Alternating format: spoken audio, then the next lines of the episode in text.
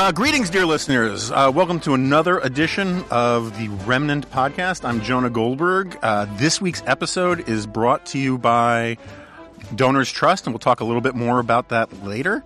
Uh, in the meantime, um, we're very excited to have a uh, um, a returning guest here, and the reason why you're hearing "Hail to the Chief" underneath this intro is because he, in all likelihood, will be the uh, next president of the American Enterprise Institute. I kid, I kid. Um, but we have Ben Sasse, uh, senator from uh, Nebraska, and the one who left um, the infamous episode 11, the most covered in somebody else's blood, but we won't talk about that right now. Ben, great to have you here. Uh, Good to be back. I didn't know we were going to start with blood. Well, I think the last time you were on, we talked about uh, peeing in cornstalk, so we're not going to. I think it's an improvement. Probation was long. I think you had me on episodes one, three, and five, and then urination and cornfields came up, and then I was banished. I think I think you put me on a twenty episode probation. Something like that. Yeah, yeah, I mean, uh, let's be fair. I mean, the, the lacuna, your your your exile has was more self imposed than for me. I mean, uh, let's start with the fact that you're no longer a Twitter guy. What is that about? Uh, yeah, so I'm not I'm not no longer forever, but I'm on a Sabbath. So I we tend to Was turn off. Lent thing? No. No, no, no. We turn off social media at our house on Sundays usually. So Saturday night we try to become focused on where we are and, and turn off distance. We also have teenage kids and we impose this on them.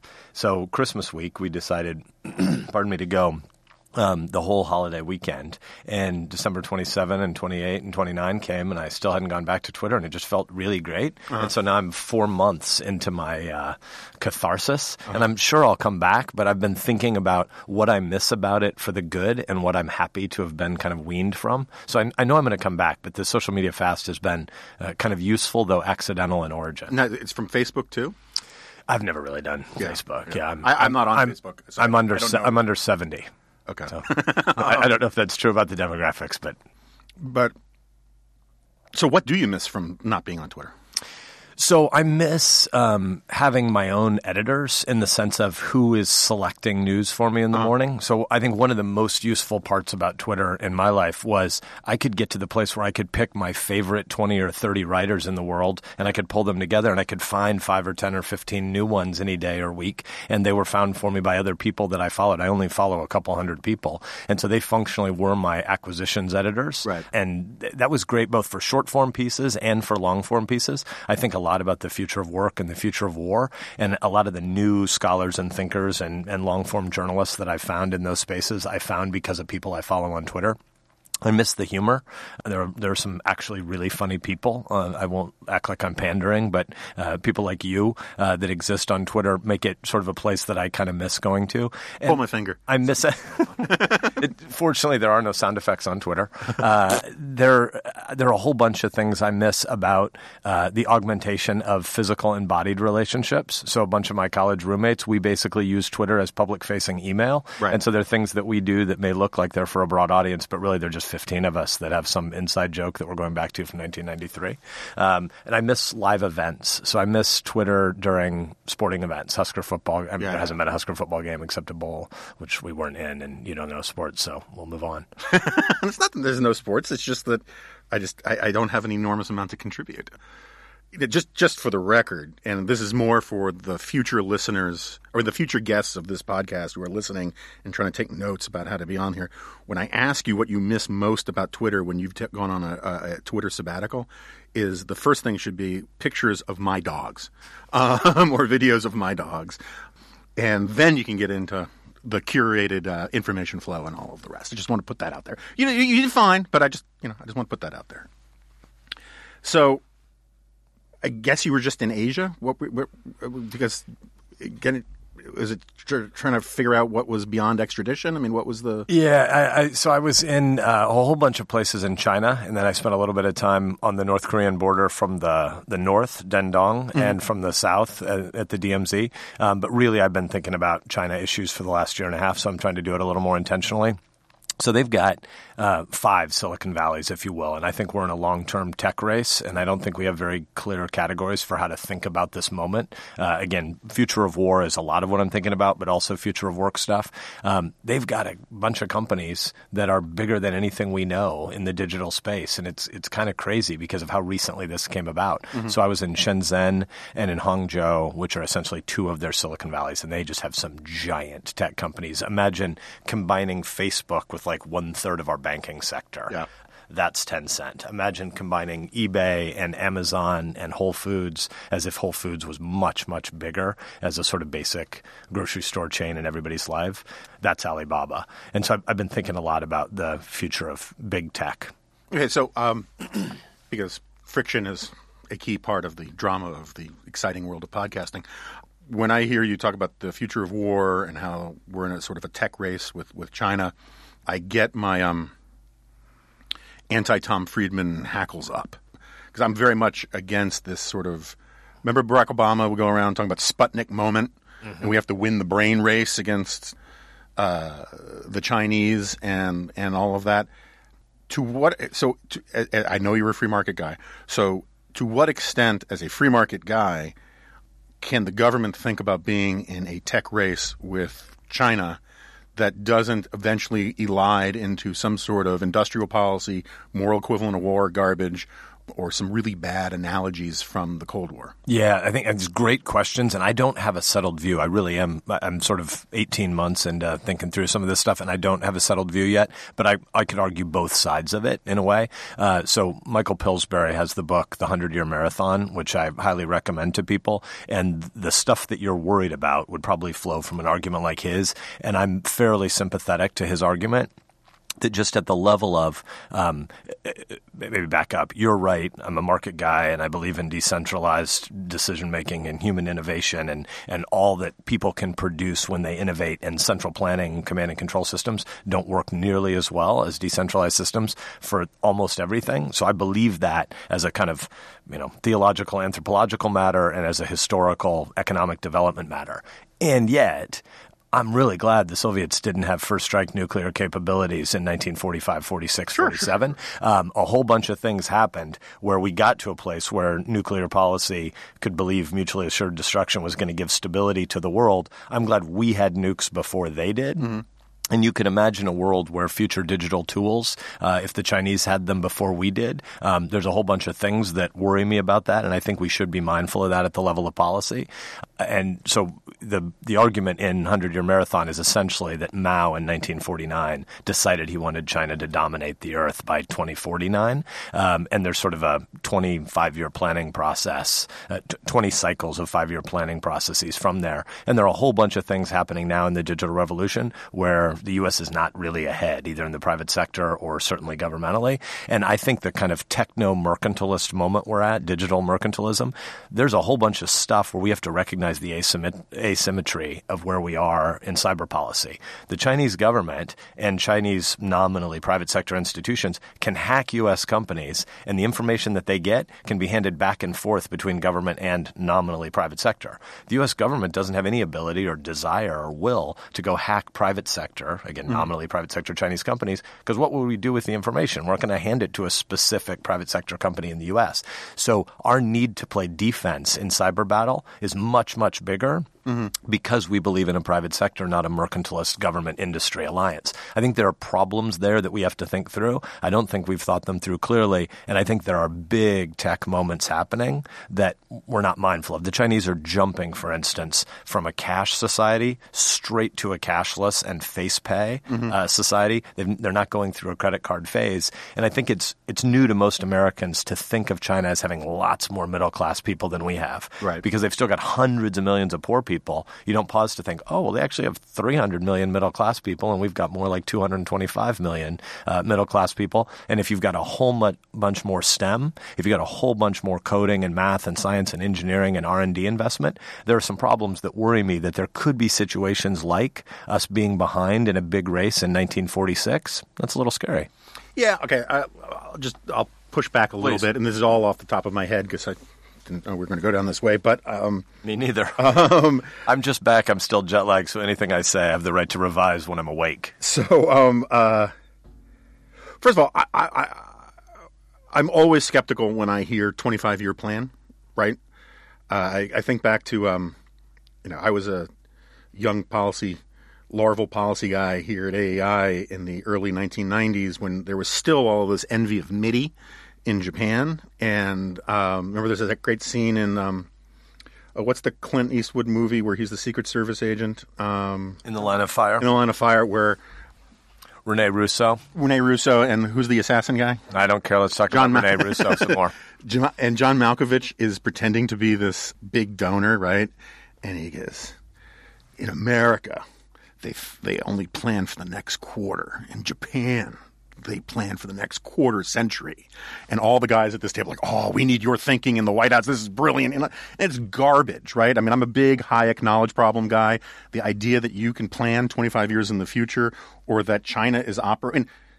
This idea again i haven't read the book that you're talking about and i'm sure there's a lot of great stuff in it right but um, it was not mao's plan that uh, uh, 30 something odd years later 40 something odd years later that deng xiaoping would very reluctantly embrace market incentives right i mean it was mao's idea to do collectivization and, and murder a whole bunch of people and whenever i talk to college students about this you know the thing i always you know drives me crazy about tom friedman and others is they have, there's this fetishization of, of, of what they call what used to call authoritarian capitalism, Yeah. right?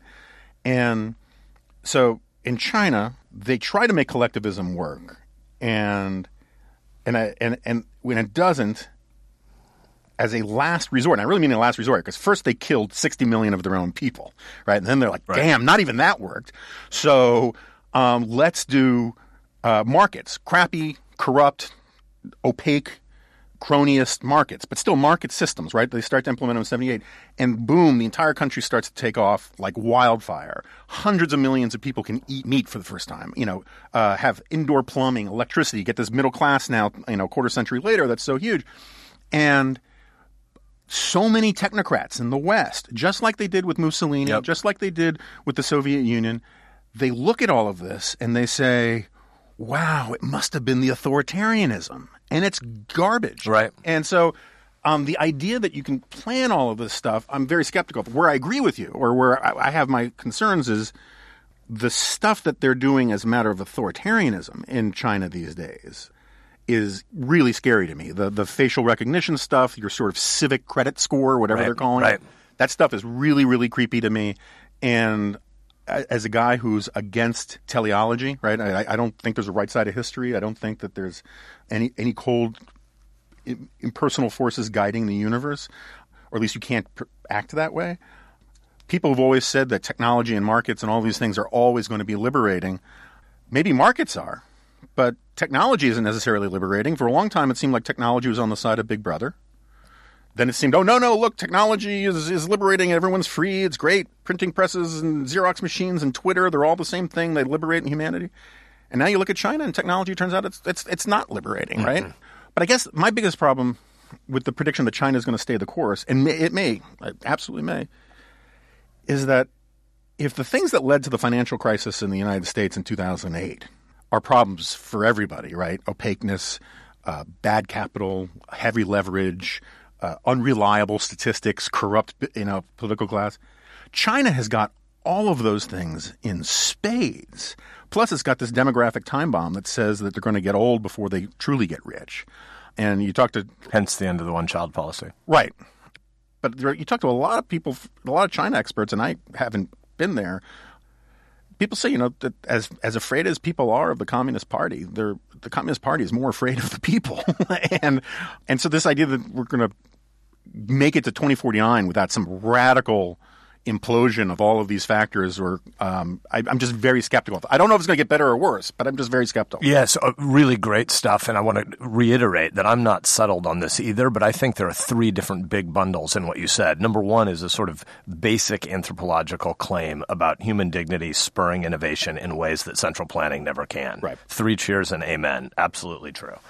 Number two, there's a whole bunch of stuff happening with the digital surveillance state over there that is scary in ways that uh, partly Orwellian in terms of how willing people are to be drugged by it. Yeah. So Hema Markets, imagine the Whole Foods side of uh, uh, an Amazon play they say that among the Chinese middle class, uh, 80% of people at 4 o'clock every day don't know where or what they're going to eat that night. And so they want to solve that problem. Mm-hmm. The way they solve that problem with the integration of essentially Uber Eats, distribution, really mobile web stuff, and the citizen score that you talked about right. is kind of crazy. Like you can either order online or you can walk into a market and check some scan SKU code that you want this thing. And in either case, you can get it within 60 seconds. Yeah. And then as you walk out, because they've just skipped right over credit cards, you literally just stick your face in a little window and you keep on moving and it takes a picture of your face and it knows that you're credit worthy and it debits your account. Yeah. There's a whole bunch of stuff there that is so numbing to people that consumerism is more important than a grand philosophy philosophical view of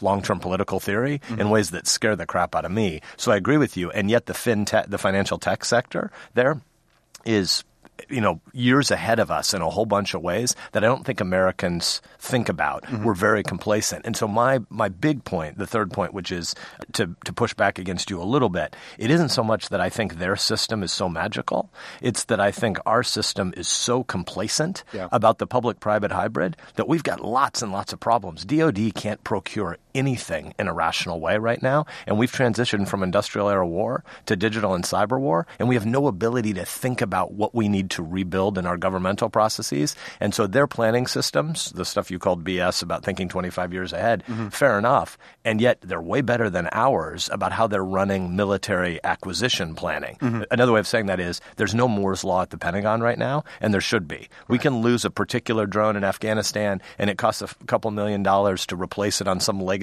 contract from 18 years ago with some big clunky defense contractor. And you can do an experiment right now with DIUX, the kind of you know the the digital era DARPA in Silicon Valley that um, that DoD has sent up and you can say, "Hey, dude, here's ten thousand bucks. You got ten days. You can only shop at Best Buy. See what you can do." And we can go recreate that two or three million dollar drone with right. ten thousand bucks in ten days. We don't acquire that way. Guess what? China does. Yeah. They're leapfrogging us in all sorts of technology stuff where they're nimble for the digital era, and we're not. Yeah. So my sort of looking at them as a counterpoint is not, you know, being enthralled by a command system. It's saying basic governmental functions like planning for war we're not doing it well. They're doing it in yeah. ways that are pretty compelling. That that sounds plausible to me. And you know, it seems to me we could.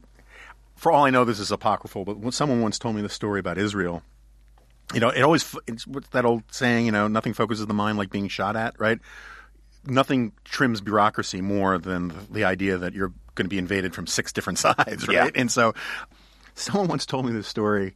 Um, I sh- maybe apocryphal, but that some American contractor wanted to sell Israel some rear facing radar thing for dogfights that was crazy $10 million upgrade per plane, whatever. And Israel looked at the technology and they thought about it, whatever, and they said, no, we're not going to do it. And instead, they put $20 uh, side view mirrors on the sides of their jets that did the exact same thing. And you know, it reminds me. You know, that's some crazy gorilla tape, by the way. exactly. Charles Murray, you know, made this talks about how one of the few bureaucracies that actually had that mindset was the Apollo space program. Because back then there was a sign up. There, there was this again. It was a race against the Soviet Union, and I, I was just saying how I don't want to get into these bad Cold War analogies, but they had a sign on the wall that says you can waste anything but time. Hmm.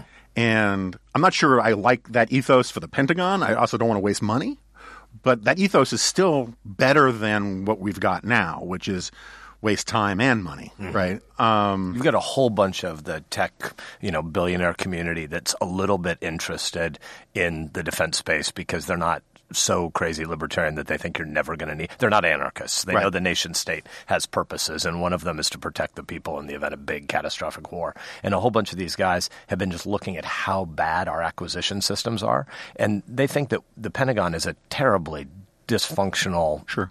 you know, building. The pla- the place itself is hideous and not that useful with the five bands of corridors and everything. Right. And yet you can't replace it today. Why can't we built it in 15 months? Why can't you replace it? Because we couldn't build something both better and faster and cheaper. So right. there's no logic to replace it, even though everybody thinks it's obsolete. All through our weapon systems, you've got the same kind of problem. Yeah, yeah. It's kind of you couldn't do the Manhattan Project today. Why is that? Yeah, I think it's because you can go from zero to one bureaucracy in a clunky way, even in a monopolistic governmental system. It's really hard to go from a bad bureaucracy to a better or a new bureaucracy until you have a crisis to focus the mind. No, I think that's right. And I, I, I, I hate the phrase "a crisis is a terrible thing to waste." I, I hate the mindset that, as someone who's disliked the moral equivalent of war argument that you get from William James going forward, it bothers me. At the same time, there's never been a bureaucrat who ever said, after a long study and thought, one of the first things we need to do is get rid of my job. You know, right. Right. it's always somebody else's job. Which is why all these jobs should be term. I agree with that. I agree with that. My my dad used to have a theory that he wanted to go through the government bureaucracies with a with a post-it notepad and just have A's and B's on it and just slap down a B A B across every desk and then flip a coin and say, "Hey, the A's are fired," um, which I always thought had some appeal to it. You know, a lot of these people who are hyper organizational freaks in their home, they do this split, spring cleaning thing yeah. where you take all the clothes in your closet and you reverse the hangers, right. so they're facing out at you. Because when you're changing clothes at night or when you're getting dressed, you always put your hanger back on the easy way. You're not going to reach around and do it. And so at the end of 12 months, you can just look and see all the clothes that you've never worn, yeah, and yeah. you have a pre-commitment with your spouse that we're taking all that stuff to Goodwill. There's no such process anywhere in a governmental bureaucracy. Right. Well, I mean, and there are a bunch of books, you know, because you have the, it's the Mancur Olson problem of sclerosis of government, right? Get, and then there are a whole bunch of books that say the only way you can leapfrog this is total devastation and war, um, which is not a great option for policymakers. um, it's not a great campaign slogan. Yeah, yeah, no, it probably doesn't play in Nebraska. All right, so two thoughts, quick. One, isn't one solution to the cyber stuff since it is a form of war, right, is to treat it as a form of war and say you hack us. You know, if if if the Chinese or the Russians sent frogmen into Washington, right, and they broke into one of our installations, we would consider that an act of war. Mm-hmm. But because they can do it digitally with ones and zeros from 5,000 miles or 10,000 miles away, we think of it as it's some other category, right? Why not say, hey, look, we're going to treat acts of incursion into our sovereignty equally. And if you do it with guns in the middle of the night, or if you do it with you know, you know, uh, computers, we're gonna we're gonna treat it the same way. Wouldn't that help? Yeah, so I am in favor of us developing our cyber doctrine to the level that we would say there are definitely circumstances where we would have a kinetic response to a cyber attack. Right. I think there are two big reasons why we haven't done it. I mean, maybe the first is let's just set the table. And I, I'm I'm pretty new in this stuff, but I've been I've been thinking about this more than anything else the last 12 to 18 months when you had conventional war and nuclear war, at the moment where one side had nuclear capabilities, there was really no need to fight a conventional war because nukes were going to trump everything, and you had all the power then. Once your uh, once your opponent got nuclear weapons as well, now the nukes cancel out, and neither side can use them because there's mutually right. assured destruction. So conventional weapon is the thing that would happen again because neither side's going to be able to use the nukes. But an entity that has nukes versus one that doesn't, there's no need for a conventional war. I think what's happened is a third domain of war has been created created, which is cyber. And the first mover advantages there are sort of like first mover advantages in nukes, except they're not as binary. You can do incremental stuff. But once both sides knew that cyber what could be used in really, really mega destructive ways, there might be a doctrinal thought that we'd work out that makes it a little bit analogous to the arrival of nuclear age mm-hmm. against conventional war. But what's happened now is the U.S. has so much more underbelly because we've got more electricity than anybody else in the world. So everything is asymmetric against us and that we have more to defend. And because we're a private sector system where most of all that's interesting here is in civil society or is in the corporate world, not in government when other command and control systems, Russia and China, are willing to hack us, we don't have the same ability to respond by hacking the same things. And so I think we need to take the step with all sorts of caveats and, and caution. We need to take the step of letting people know there would be kinetic response to cyber attack at some point. The problem is the gray space about what defines a cyber attack versus mere information exploration is really, really gray. Yeah, yeah. And that's what's so disastrous about the way the media, I know neither of us have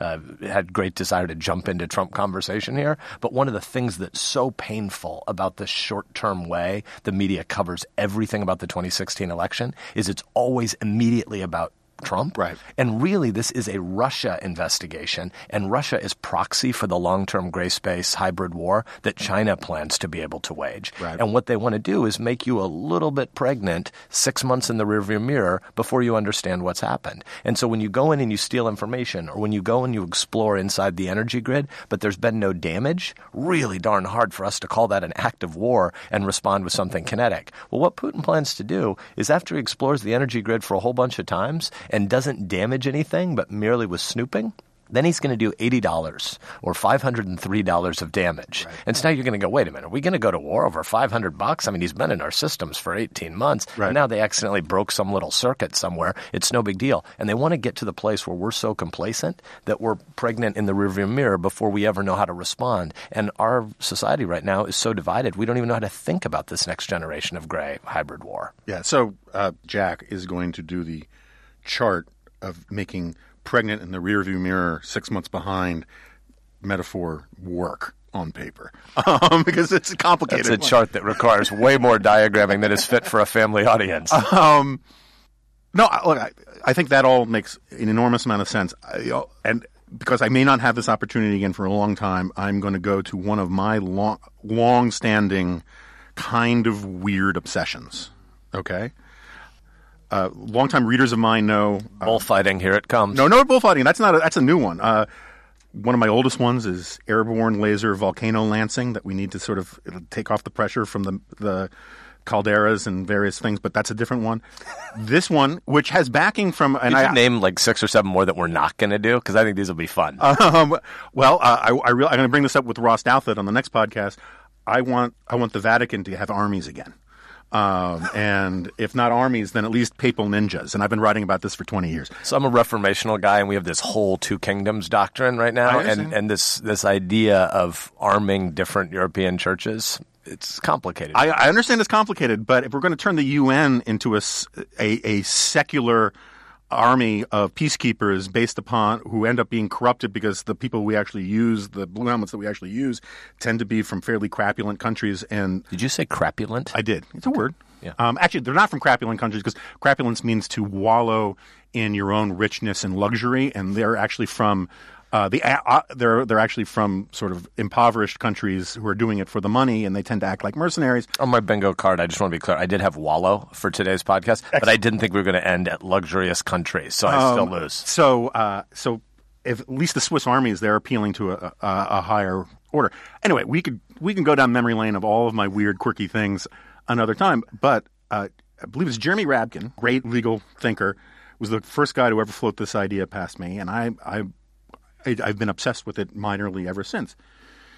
In the world of cyber war, piracy, all of that kind of stuff, there's actually a provision in the Constitution for dealing with acts of piracy. It's called letters of marque. And we could establish in some way privateers, give people a wink and a nod, some of these Silicon Valley bigwigs that you like, right? Authorize them to fight these guys where they find them when they're doing bad things, but it's officially not an act of the U.S. government. It is just sort of a sort of gray area sanctioned kind of act, which is what Russia is doing now. They have mm-hmm. these BS cutout things, and the difference is, you know, in a totalitarian or authoritarian country, there is no such thing as independent actors. It's like Russia saying, oh, these are just volunteers going into Ukraine or Syria. It's nonsense. These are people doing it because the government is telling them to. Same thing in China. There, there are no rogue actors. If you live in a totalitarian country, the state ultimately is responsible for everything that happens within it. But we can get into that gray space by not getting into it ourselves, but instead, and the idea of like, if you want to make sort of the get that sort of Cold War excitement uh, for young people who want to f- do something cool for their country, giving them letters of marque to go open cans of whoop ass in the twilight struggle of cyberspace, I think would be a great way to do it. And at the very minimum, a lot of fun. So I'm just going to put that out there. Yeah, because I think we should always think about next generations of war as primarily about fun and the movies that we can make about it. Well, I, gla- the glamour of war is one of the reasons why young men tend yeah. to sign up for these things. And the frontal lobe is not finished when you're an 18 or 19 year old male, and you make lots of decisions the nation may need you to make that a 40 year old wouldn't be able to muster the energy to do. Right, but my point is, I'm not trying to glamorize war. I'm trying to glamorize the service for America that America needs to fight these challenges that you're talking about. Yeah, so first of all, I think we should game a lot of this out. I don't think we're thinking nearly big enough about what the next generation of, of digital and cyber war look mm-hmm. like. So I'm very open to the conversation. I think I'm against the conclusion you're landing at, but only after, you know, five more years of us deliberating about it. Yeah. I think Stuxnet is a pretty good example of how these things can unfold in ways that you might not have envisioned. Mm-hmm. That obviously wasn't a letter of marque situation. But for people who haven't seen it, by the way, watch the documentary Stuxnet. Do it, um, you know, with a a glass of whiskey and late at night when you don't have to go anywhere the next day because it'll it'll overwhelm your brain for the next 12 hours. But Stuxnet uh, about the attack on an Iranian um, facility in 2011, 2012 is pretty dang scary because yeah. of the ways that it ended up unfolding unpredictably. But I think the real big reason why this is probably not a good idea is because of the problems of attribution. Mm-hmm. I don't think you want a world to unfold where we have lots more actors in this space because when A, country A or party, non state actor A, attacks country B, they may well not actually be country A doing it. It might be country X who made right. it look like country A was doing it. And if you have a much bigger N, if you have a much bigger number of actors, the likelihood of having retaliation and response and counter response, and all of a sudden you're six chess moves into something before you realize A didn't attack B to begin it, none of it matters by then. We're already Hatfields and McCoys and, and people have been shooting at each other in a bunch of directions. So I think I'm against it, but I think we should game it out because what we're doing now is not forward thinking. Yeah. No, I think that's a perfectly fine point. I just think it wildly. Um, underestimates the coolness of letters of marque, and I just want to be clear about that. I think part of this is you, you like saying it. I do, um, and I like you know the the unusual spelling. All right, so let's switch gears and talk about something like we're not going to do rank pun- too much rank punditry, but so is, is Congress, by which I mean both the House and the Senate, is, is going to do anything this year? No. Okay, cool. Glad we covered that. I've been I've been out of the I've been off the continent for over a week, so maybe some things changed. But yeah. in general, anytime you ask me that question, I've been here thirty nine months. Um, Feels like forty. I gotta tell you. Thanks. Uh, I've been here thirty nine months, and any week or month you would have asked me, is Congress going to get something done? Um, my bet would be no, and it's almost always been right. And that's not going to change anytime soon. The institution's fundamentally dysfunctional. Mm-hmm. And in an election year, um, people are mostly already at the place where they're not trying to solve problems. Uh, they're trying to game out two steps from now when a particular problem isn't solved. How can you blame somebody else? That's pretty much what Congress does. So, uh, is the House, are the Republicans going to hold the House in the midterms? I wouldn't think so. Uh, I've seen futures markets betting recently has it at 60 to 65 percent Dem takeover. Um, right. It seems to me that it's probably higher than that. How much more complicated does your life get as a not, not your life because your life is plenty complicated as it is as a generic Republican senator, so to speak?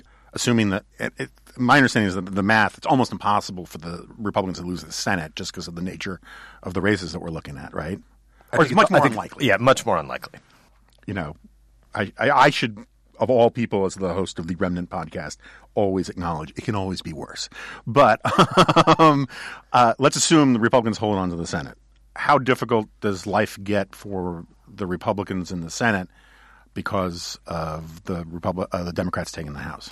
Yeah, I'm genuinely not trying to duck the question, but I, am just being honest. Um, I don't understand what motivates most of the people who serve in Congress right now because I think we have generational crises. We're not dealing with them. There are very few people that are serious about wanting to deal with them. So I don't know why they, why most people who are here are doing what they're doing because most people want to pretend that Congress mostly works and they mostly have a job that's legitimate, and that's not true. Mm. I was born in 1972. There was, you know, a big budget law passed in 1974. And for four years, from 1974 to 1978, when I was two to six years old, we had a budget process in this country. Since 1978, 39 years, this will be the 40th year, there have only been four budgets in Washington in 39 years where you've spent at least a third of the public's money through any process that's in any way transparent. 35 of 39 years, you get to the end of a fiscal year and you lie to people and you say, there's a binary choice. And the binary choice is we have to shut down the government and fund nothing, Right. or we have to grow the government without any prioritization or any accountability. And they do that every year. They've done it 35 of 39 years. It's complete BS. We should pass a long term defense budget and we should say, here's what the budget trajectory is going to be for DOD for the next 10 years. And we're going to get that out of the way right now because it's the most important first purpose of government. And next year we'll reevaluate it. And maybe the DOD budget number should go up a half a percent or down a half a percent. But here's basically the trajectory of DOD. And then we should fight about the second and the third and the fourth priorities. We don't do that. And most people here don't want to do that. They want to do something that's crisis driven in the middle of the night where they're not accountable. So I, I would think if you believed stuff and you're a Republican in the Senate, it's really much more complicated and much scarier to have a Speaker Pelosi than a Speaker Ryan when you're cutting this middle of the night sausage deal. But lots of the people seem really content with middle of the night sausage deals, and I don't know how much long term vision for the country drives many of them. So I don't want to be a broken record about this, right? So, but I, I think you agree with me that part of the problem that we are facing, part of the problem that drives what you're just talking about, and I'm not going to get into the budget process further than we already have. Isn't my- my bad. No, no, no. It's fine. It's fine. You know, we're an ecumenical podcast. We have to have some wonkery here. But as a historian guy, um, I think that's your official title. That's what it says on my card. Isn't isn't the the real problem here just simply that the founding fathers were wrong in this sense? I don't. If you had told James Madison, right, or Alexander Hamilton, that the Congress would not be a jealous guardian or custodian of its rights, privileges, and and and power, he would have thought you were crazy, right? Right. Um, and it turns out that there's something going on and what, what's weird to me about it, and this is a real difficult thing for me to get my head around articulating. I mean, I think I'm right, but I can't quite figure out exactly why it is right. Right, in the sense that I, my own view is, is a, a, one of the core insights of conservatism, properly understood, is this idea that human nature has no history. Right, that we are all born starting back with the factory preset of what humanity has always been born with. Right. And the founding fathers believed that. They believe, you know, they believed that human nature was flawed. We're not angels, all that kind of stuff. And they grounded their construction of the government based upon this assumption that people and institutions would want to protect their own power and, and all of the rest. And it stopped being true. And so, I mean, I think part of the problem, at least with the House side and some of the Senate side, is that a lot of politicians on the both the left and the right are more interested in being pundits than they are being legislators. Yep. And that's a mess. How we got to an instru- incentive system where people run for public office so that they can be regular guests on Morning Joe or Fox and Friends, that's effed up. And and I don't know how you fix that, right? I mean, because most of most of your colleagues actually have no institutional memory of what, what it's like to actually be a legislator, right? I like Cory Gardner a lot. I don't, don't get me wrong, but like when Sessions changed that rule about weed, he freaked out and demanded that the federal government, the, the executive branch, fix this public policy problem. And here's this guy who's a legislator, you know, and he's saying, you know, he could actually write a law, you know, but the impulse on the legislative side is not to write laws; it is to lobby the executive branch or the permanent permanent bureaucracy to do policy by fiat, and uh, because that is easier and it gets Yeah. you more TV hits. And Yeah. I think it's weird. Yeah, it's really weird. So, um, if the great secular motivators are money, power, fame, and sex, you'd think that people who were seeking political office would be motivated more by power. But I think you're right. A bunch of people are motivated more by a desire for fame, which is, is strange and surprising. And a kind of power in a in a country that emphasizes fame more than almost anything. But I, you know, I'm a strategy consultant by background, and so I used to work at Boston Consulting Group and McKinsey and Company. And one of the only things I'm good at is interviewing people when I don't know anything. I can go and sort of find a way to get lots of information out of people relatively quickly. And so when I got elected in 2014, I went and interviewed some senior Obama folks at the White House, and I didn't think we were going to agree on policy issues, but I just wanted to understand institutionally why did they think DC didn't work and why was the Senate not working, et cetera. And I, I asked one of the rookie questions you always ask: What big surprises have you discovered that you wouldn't have expected before you got here?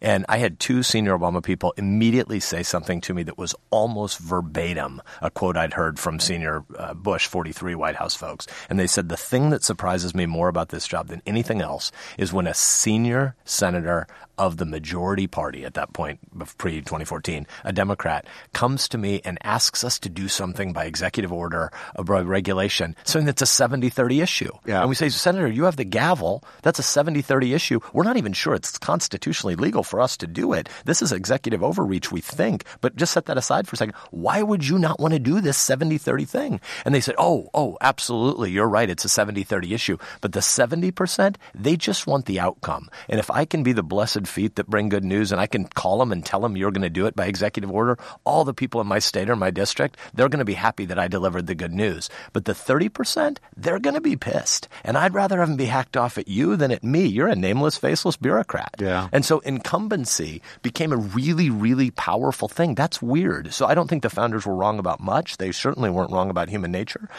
But they didn't think that people would want to be in DC for their whole life. Like this is the center of the universe. They Yeah. wanted limited government because they really thought the place where you're raising your kids or where you're a member of the Rotary Club or where you're designing the next widget or the next app, that that would be the compelling place you'd want to be. And there are a whole bunch of people right now whose local communities are hollowed out enough that being in DC feels like a really compelling way to be at the center of the universe.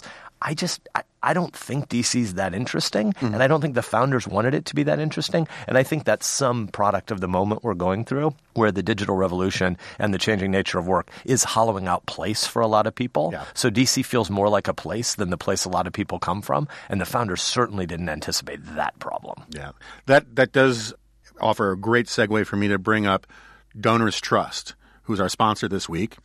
If you use your charitable dollars to support freedom, you should know about Donors Trust. Donors Trust is the community foundation for the liberty movement.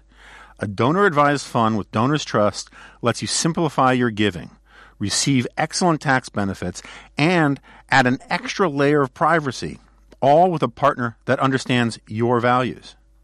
With the recent tax law changes, many experts are recommending donor advised funds, whatever those are. I'm just kidding. And with good reason. Donor advised funds act as your own private charitable savings account. Give now, take your tax benefit, and contribute later according to your schedule. All donor advised funds offer the same basic services, but Donors Trust is the only donor advised fund that shares your commitment to conservative principles. So if you go to donorstrust.org slash dingo to access your free six reasons to use a donor advised fund guide and see for yourself why experts are recommending this fast growing tool for charitable givers. Remnant listeners will also receive a special bonus two additional ebooks to help you identify principle driven charities that deserve your support. If you believe private philanthropy is the best way to strengthen civil society, and I believe it is, Donors Trust is the partner you need to strategically meet your charitable goals. So visit donorstrust.org slash dingo right now to get your free guide on using a donor advised fund and discover the smarter way to support the conservative values you believe in. That's donorstrust.org slash dingo. You know, it's funny. Uh, there is a among my sort of libertoid, anti-Leviathan state right-wing friends. There is a long-standing theory that one of the things that fueled the growth of big government was air conditioning. Yeah. because uh, it's kind of a myth that the founders picked Washington. D- it is a myth that the founders picked Washington D.C. because it has the climate of what I imagine Al Sharpton's armpit to be like. Um, but it is. Uh, Hang on, bingo. I had that one too. and uh, uh, but it is it is a terrible place in the summer. the The British embassy in May would decamp for Maine and not come back until September um, throughout much of the 19th century. And and Michael Barone writes in his book Our Country that it wasn't until that through the through the 1960s, if you wanted to go to a nice restaurant, you had to drive to Baltimore because DC wouldn't have nice restaurants and that provincialism, right, of DC, I think was a great feature. And it's losing that as DC becomes more cosmopolitan. It's the place to sort of hang out and and be famous. And I, it, and I don't. I have no idea how you fix that.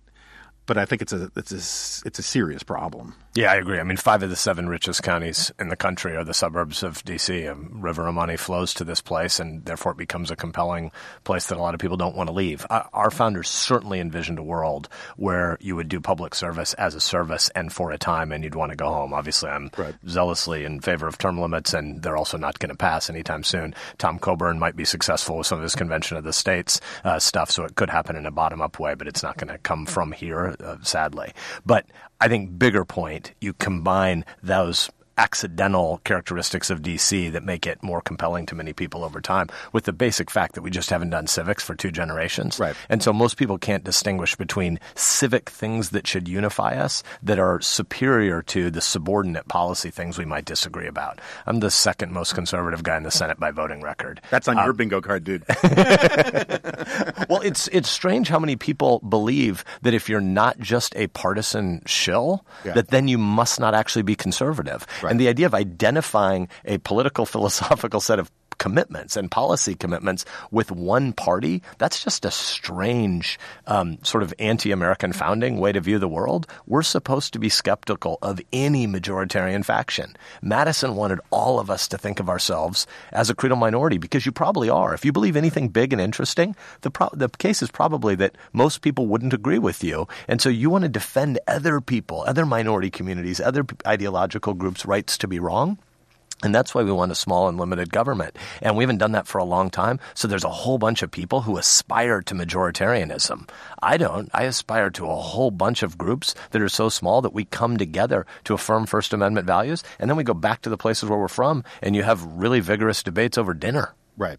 Right. No, I mean, that's a big part of my explanation. You know, the, the two thinkers I was most indebted to for this book I have coming out in a couple weeks were Deirdre McCloskey and and Douglass North, who ironically couldn't stand each other and completely disagree with each other. But I actually think there's a synthesis there. Deirdre McCloskey says, sort of getting to your civics point, that one of the things that made liberal democratic capitalism possible was just the language we used about freedom, individual sovereignty, sort of all the Lockean rhetoric, the idea that innovation is a good thing, right? That was all sort of uh, what Deirdre McCloskey calls the bourgeois virtues of the bourgeois revolution, and and and North argues that no, what creates this miracle of Western democratic capitalism or liberal democratic capitalism is institutional pluralism, where you get enough separate sort of, you know, I always I like to compare it to um, in a sort of artificial reefs, right, where you have to get this rich enough ecosystem where uh, the, the the the the rules of the game become a matter of survival for everybody because you never know who's going to get into power until it becomes this um, sort of rich thing that uh, sort of has path dependence and, and, works on its own. And we don't teach kids to be grateful for this country. We don't teach kids to be grateful for anything, right? And you know, gratitude is the opposite of entitlement. And yeah. we teach a lot of kids to be entitled to a lot of stuff. And on the partisans thing, you know, I mean, I guess we should do a little Trumpism stuff, and then I'll let you go. Be- um, before you go there, let me just underscore, and this is again not pandering because I know your audience has heard you on gratitude, but your riff on that is so good and important because it does reset the mind to why conservative. We could debate all the different ways and subgroups about what the term means, but if you know that the world is broken and messy, when you understand all the blessings that you have, you right. want to conserve them. And the reality is the world has always been broken and messy. And healthy, wise people become more conservative over time because they get more grateful when they see the complications of the world. I, I huddled in secret with a bunch of North Korean refugees uh, two times over the last couple of weeks. And, you know, a, a number of them happened to be Christians. And so I was asking particular questions about whether they ever got to assemble for worship. And they were talking about how they might share texts or how they might do this or how they might use their cell phones. But when you brought up the idea of assembly, everybody, and these are two small rooms, but mm-hmm. I did this twice.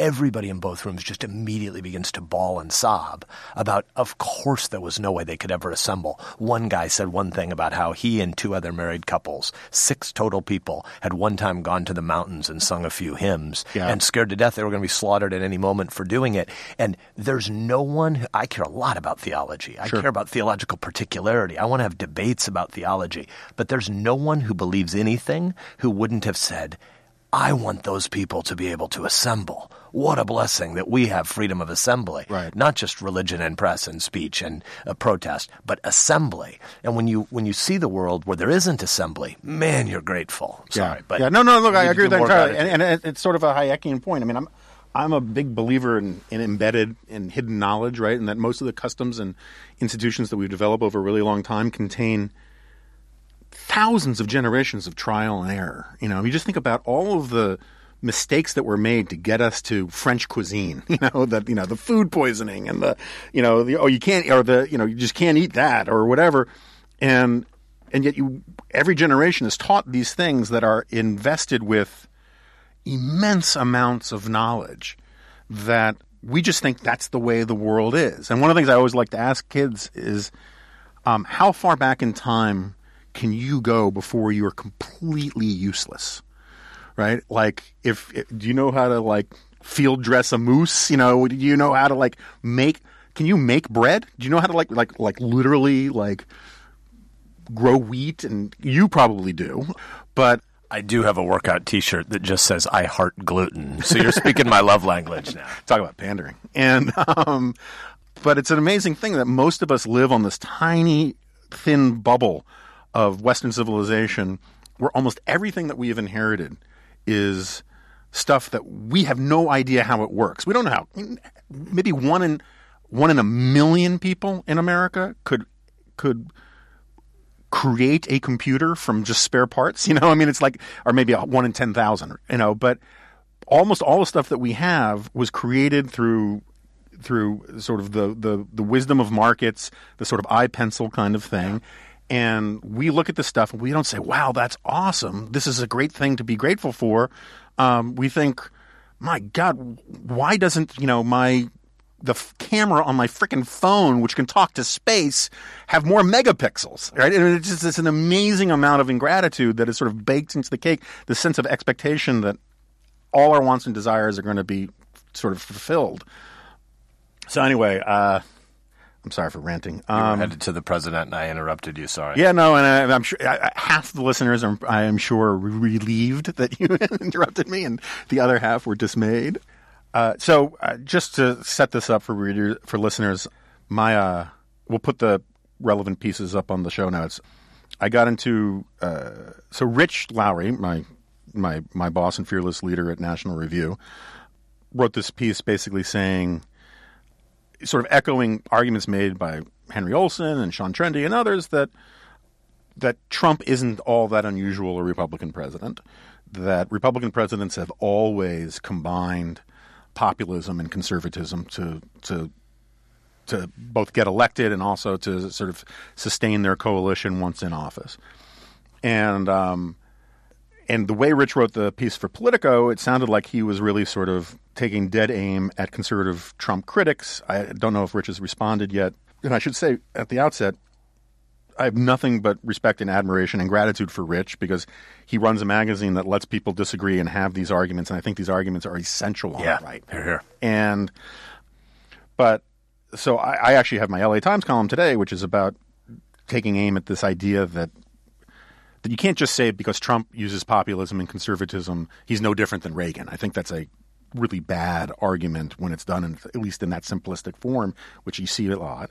And then Ramesh Ponnuru and I co-wrote a response that we ran on NRO, making the point that it is all the more essential in this day and age and in this moment for conservatives to support Donald Trump when he's right, but to criticize him when he's wrong and to maintain, more importantly, to maintain both both in theory and in practice the fact that the conservative movement or that conser- intellectual conservatism upholds certain ideas that are not contingent upon an electoral cycle and are not right or wrong depending on not on whether Donald Trump agrees with them. And I think Rich would agree with me all that. This is all very nuanced disagreement. But I'm just curious since you're on the you're in the the fighting pits um, on this stuff, uh, where you come down on these various controversies. Yeah, so your last. So uh, first of all, I just when I was flying back from China, I saw um, that you have this debate going with Rich, and I've only uh, scanned it, so I, I'm not fully up to speed. But I would say that one of the things that feels strange about how the president is a proxy for everything good or evil in any debate or policy right, right policy wrong is how many people just live short termist. Yeah. And I think that the, our habits of media consumption, just the very word news, news is contrasted with olds or right, enduring right. or something. There's an immediacy about the way that we talk about everything that's hugely distracting from solving the real problems that are before us. I think at, at the level of civic engagement and, and community, we have rapidly evaporating social capital. Mm-hmm. Families are in collapse. Neighborhoods are evaporating. Jobs are getting shorter duration. There is a loneliness crisis in the country. Arthur Brooks, since we're sitting in AEI, the, the stuff he does on friendship, there's been almost a halving of the number of American friends from just over three to just under two in the last 25 years. There are big problems in American life, and there are big disruptions in the economy that we haven't thought through the disrupted nature of the future of work. There are huge policy problems in Washington. And when, when Trump, you have to be all for or all against Trump right. every time he tweets, that just implies in some way that he's focused on the long term or that CNN's critiques of him are focused on the long term. And neither of those things are true. Right. The, the president's critiques of many things in 2015, 2016 may be distilled to the establishment has no idea what it's doing and Washington isn't urgent and isn't serious about solving long term problems. There are a whole bunch of people who have conventions and norms and offices and, you know, uh, Calvin would have said, you know, lace, uh, fashion. Um, they have all these accoutrements of knowledge and wisdom. They don't actually have a plan. Yeah. The president Trump candidate Trump's critiques of all that stuff was right. Yeah. He was right about most of it. Now the question is, what is his plan? Mm-hmm. And on vast majority thinks he doesn't have any plan. I mean, he tells people that he kind of enjoys rolling bombs out there on Saturday mornings and getting the media to go crazy, like a, a cat's paw, getting people to get spun up into a frenzy. And frankly, you know, if, if it's Saturday and you're on the way to a football game with your kids, I get why lots of America thinks a lot of it's kind of funny. Right. The president's witty and he gets people to chase some random ball and look, a shiny thing over here.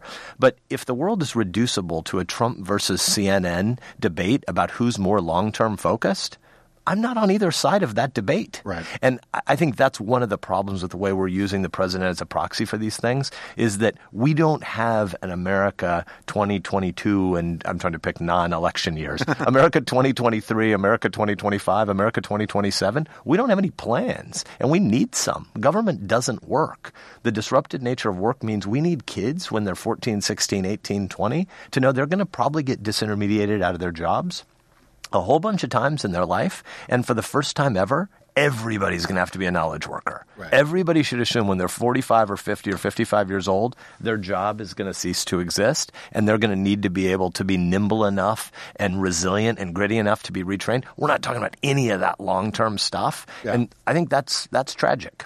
No, that's a huge problem. I agree with all that entirely. I mean, I, I, you know, as, as someone who is this sounds more crass than it is because you know this has not been a great time for um, the Jonah Goldberg business, but I'm sort of in the Jonah Goldberg business, right? I mean, that's sort of how I look at my my business model to the extent I have one, right? Is I write for a lot of different places and I write books and I do all these kinds of things, and and I'm not complaining about how Trump has been bad for this, but my point is that what I what I'm trying to do when I try to explain to people why I, I take some of the positions that I do on this stuff is that I'm making a long term bet, right? That it's a long term bet in integrity. It's a long term bet.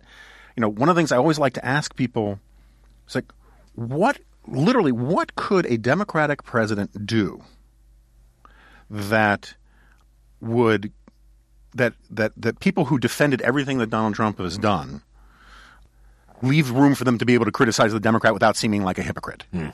And there are a few things. I mean, like a lot of people pointed out, well, you know, giving giving Iran a third of a trillion dollars and, and giving them putting them on the path getting a, a nuclear weapon. That's a good answer, right? I mean, there are things that there are a lot of good things that Trump has done, but there's the way he conducts his presidency and the way he approaches these things as the sort of escape monkey from the cocaine study is it create and never mind paying off porn stars and all of the rest I'm making an investment in the very least in consistency. I think that there, as a conservative, having a safe harbor and sticking to a line of argument that scummy, be- scummy sexual behavior from politicians is bad, whether they have an R or a D after their name, doesn't mean there aren't differences in kind about the different kind of behavior, but that this idea that one can have different moral standards based on a sliding scale of partisanship.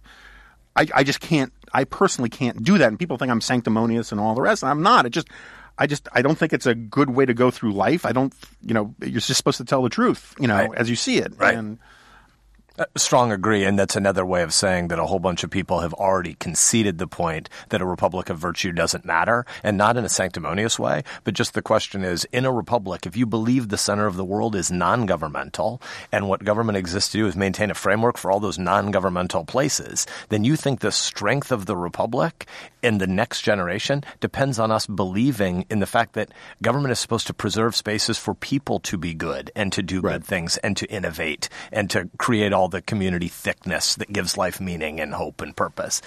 And once you're at a place where you just decide that a republic of virtue doesn't matter anymore, well, then it just becomes a, a partisan, you know, experiment where you can always do confirmation bias about everything. If if there's a rumor about a Democrat and I'm supposed to be a Republican, then the Democrat is obviously the devil because the rumor is aligned with who they are. And if the Republican does something wrong, we're not supposed to care about it.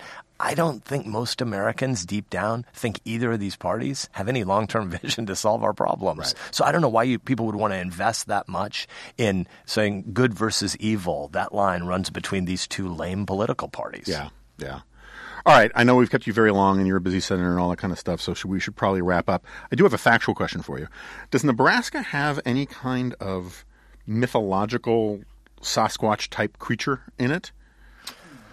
Wow. Uh, so we have a thing called Elephant Hall, uh where, you know, in Nebraska, millennia past, this is at the University of Nebraska Lincoln, we've essentially got a museum of some of the, the early, early large creatures. uh to quote Will Ferrell, would have been fun, but nothing, not not sort of a wolf-like, No Romulus Loch Ness Monster, Remus. no no, Bigfoot, We've- nothing we- like we've that? got no uh, creation myth about why Nebraska dominates football because of something about what Greek god we were born from 400 years ago. Yeah, yeah, okay. And, and you ask why?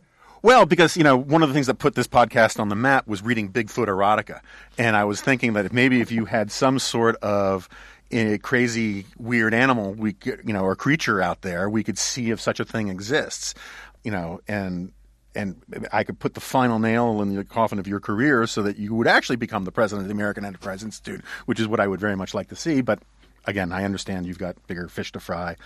Um, Is Bigfoot erotica what those sketches are on the wall behind you? actually, you want to see my tattoo? Nope. uh, I'm out of here. This has been fun. Thanks for having me. Thanks for coming, Senator. Great to see you.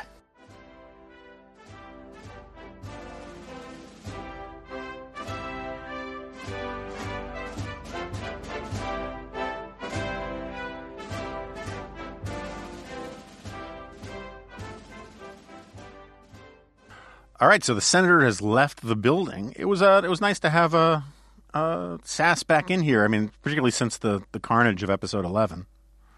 What'd you think, Jack? I was disappointed that he did not have a working knowledge of Nebraska cryptids. Uh, as someone who is pretty, Explain for listeners what cryptids are. I don't, I don't mean to go full Podhoretz here, but I mean this might require some explanation. I mean, I, I thought that a cryptid was just something, a term that people had familiar with. A cryptid is it's just a shorthand term for cryptozoological entity. So like Bigfoot, Loch Ness monster, um, and apparently nothing in Nebraska. But he's wrong about that. I've seen maps of every of each state's most uh, famous or infamous cryptid, and Nebraska definitely has one. So Amazing that he was even elected. yeah, really. I mean, y- You know, my understanding, and I could be wrong about this, I'm open to correction from our great and knowledgeable listeners, is that for a while, uh, panda bears were considered in the West basically to be mythological sort of cryptid creatures alongside unicorns and pegasi, sort of like maybe they existed, maybe they didn't. Um, Oh yeah, there are all sorts of uh, creatures that Marco Polo reported in China that his European compatriots did not believe actually existed. Yeah. For, the Komodo dragon was, I think, the most famous example. But cryptids, cryptids are very important, and he should he should know more about them. I think. I think that's right. Um, you know, at some point we have to get Mike Medved on here because Michael Medved is a Sasquatch believer. Really, Yes, and um, uh, he gets uh, Hugh Hewitt was trolling him on Twitter a few weeks ago or a month ago. I don't know. Time means nothing to me now. and um, about you've, you've had too much melange. yeah, about Bigfoot stuff, and um, and Medved got all sort of well. Actually, I just find that there's a preponderance of the evidence that would suggest that a as of yet undiscovered hominid uh, would exist in the northwest forest. Blah blah blah blah blah. So I think at some point we need to have a full on finding Bigfoot. You know, episode of the Remnant. Oh, 100%. I mean, maybe we can get Bigfoot himself or herself. The the um f- the most famous Bigfoot footage is of a female Bigfoot. So, I don't want to gender discriminate against uh, in the Bigfoot community. How you how how you have any idea how that Bigfoot identifies is beyond me. I mean, Oh, well, it's possible that Bigfoot big feet are uh, still working with uh, cisnormative. Yes, they Okay. they they could be in a sort of heteropatriarchal society still. That's my working assumption. Um, just so listeners get some of the flavor of the rich, intoxicating atmosphere that is inside the, the Remnant studio, Senator Sasse brought with him, I will not name him, uh, but one of his aides. And when I, when Sasse asked me why I asked about, you know, mythological creatures in Nebraska, and I explained that it's because, you know, uh, what put this podcast on the map was the, the Bigfoot erotica discussions. I thought maybe we could do, you know, the weird you know, saber-toothed kangaroo erotica search or whatever for Nebraska and have him read it. But no. Um, but anyway, his aide, who's sitting here, kind of had the same expression on his face that Ron Burgundy had right after he jumped into the bear pit about letting Sasse do this podcast at all. Anyway, uh, speaking of this podcast, I want to thank Erick, our friend Erick Erickson, who has a um, subtle and nuanced post up uh, called "Your Podcast Sucks." and he uh, listed this podcast as a podcast worth listening to because we have organic, real conversations here, and they're not scripted out, which is absolutely true. Um, I've never had more than three or four lines of show notes that I almost always forget to consult, and I'm always, uh, for good or for ill, uh, winging it in here. And um, and there was a lot of stuff about audio and all that kind of stuff, which I pay no attention to because that's Jack's job but we'll put a link to that in the show notes. I also want to let people know that we are that I'm going to be speaking at Denison University in Ohio um, on April 11. My stomping grounds. Yes. Um, You'll uh, speaking of cryptids, you beware of the Ohio grassman. He is he is known to appear in that part of the state. He's a, he's a Bigfoot, a type of Bigfoot. really, but he's made of grass. No, he just appears mostly in grass, as opposed long tall grass, as opposed to forests, as Sasquatch is known to do. I see. Um, okay. and um, other than that, uh, you guys should check us out on Twitter at uh, Jonah Remnant, um, or the send us an email, the remnant, po- remnantpod at gmail.com, or go to jonahgoldberg.com for the show notes and whatnot. Oh, and I probably made a grave mistake. I am. Um, so Amazon has this program called Vine where uh, people who actually promise to read the book will do reviews of the book, and I um, I know better than to actually respond to sort of one star reviewers. But these people are actually you know presumably read the book, and the first three were all five star reviews um, from Vine readers, and then the fourth one was this somewhat ridiculous one star review and I did a quick sort of response to it. Actually, did a response at the Amazon page, but then I did a longer one at uh, jonahgoldberg.com. It's not like you people haven't been warned that I'm going to be doing more and more book stuff around here. And other than that, uh, stay tuned. We're going to have another podcast this week uh, with Ross Douthat. If you have questions for Ross, I will ask him about the Papal Ninja issue um, because it's near and dear to my heart, and he knows about my position on this. In fact, uh, he has hinted that maybe they actually do have ninjas already, uh, but that's neither here nor there for right now. Anyway, tune in uh, soon. Again, thanks. Oh, and yeah, uh, reviews. You know, uh, subscribe, yada yada yada. Fill in the blank. Thank you all very much, and talk to you soon. I did it, you commanded! I was done!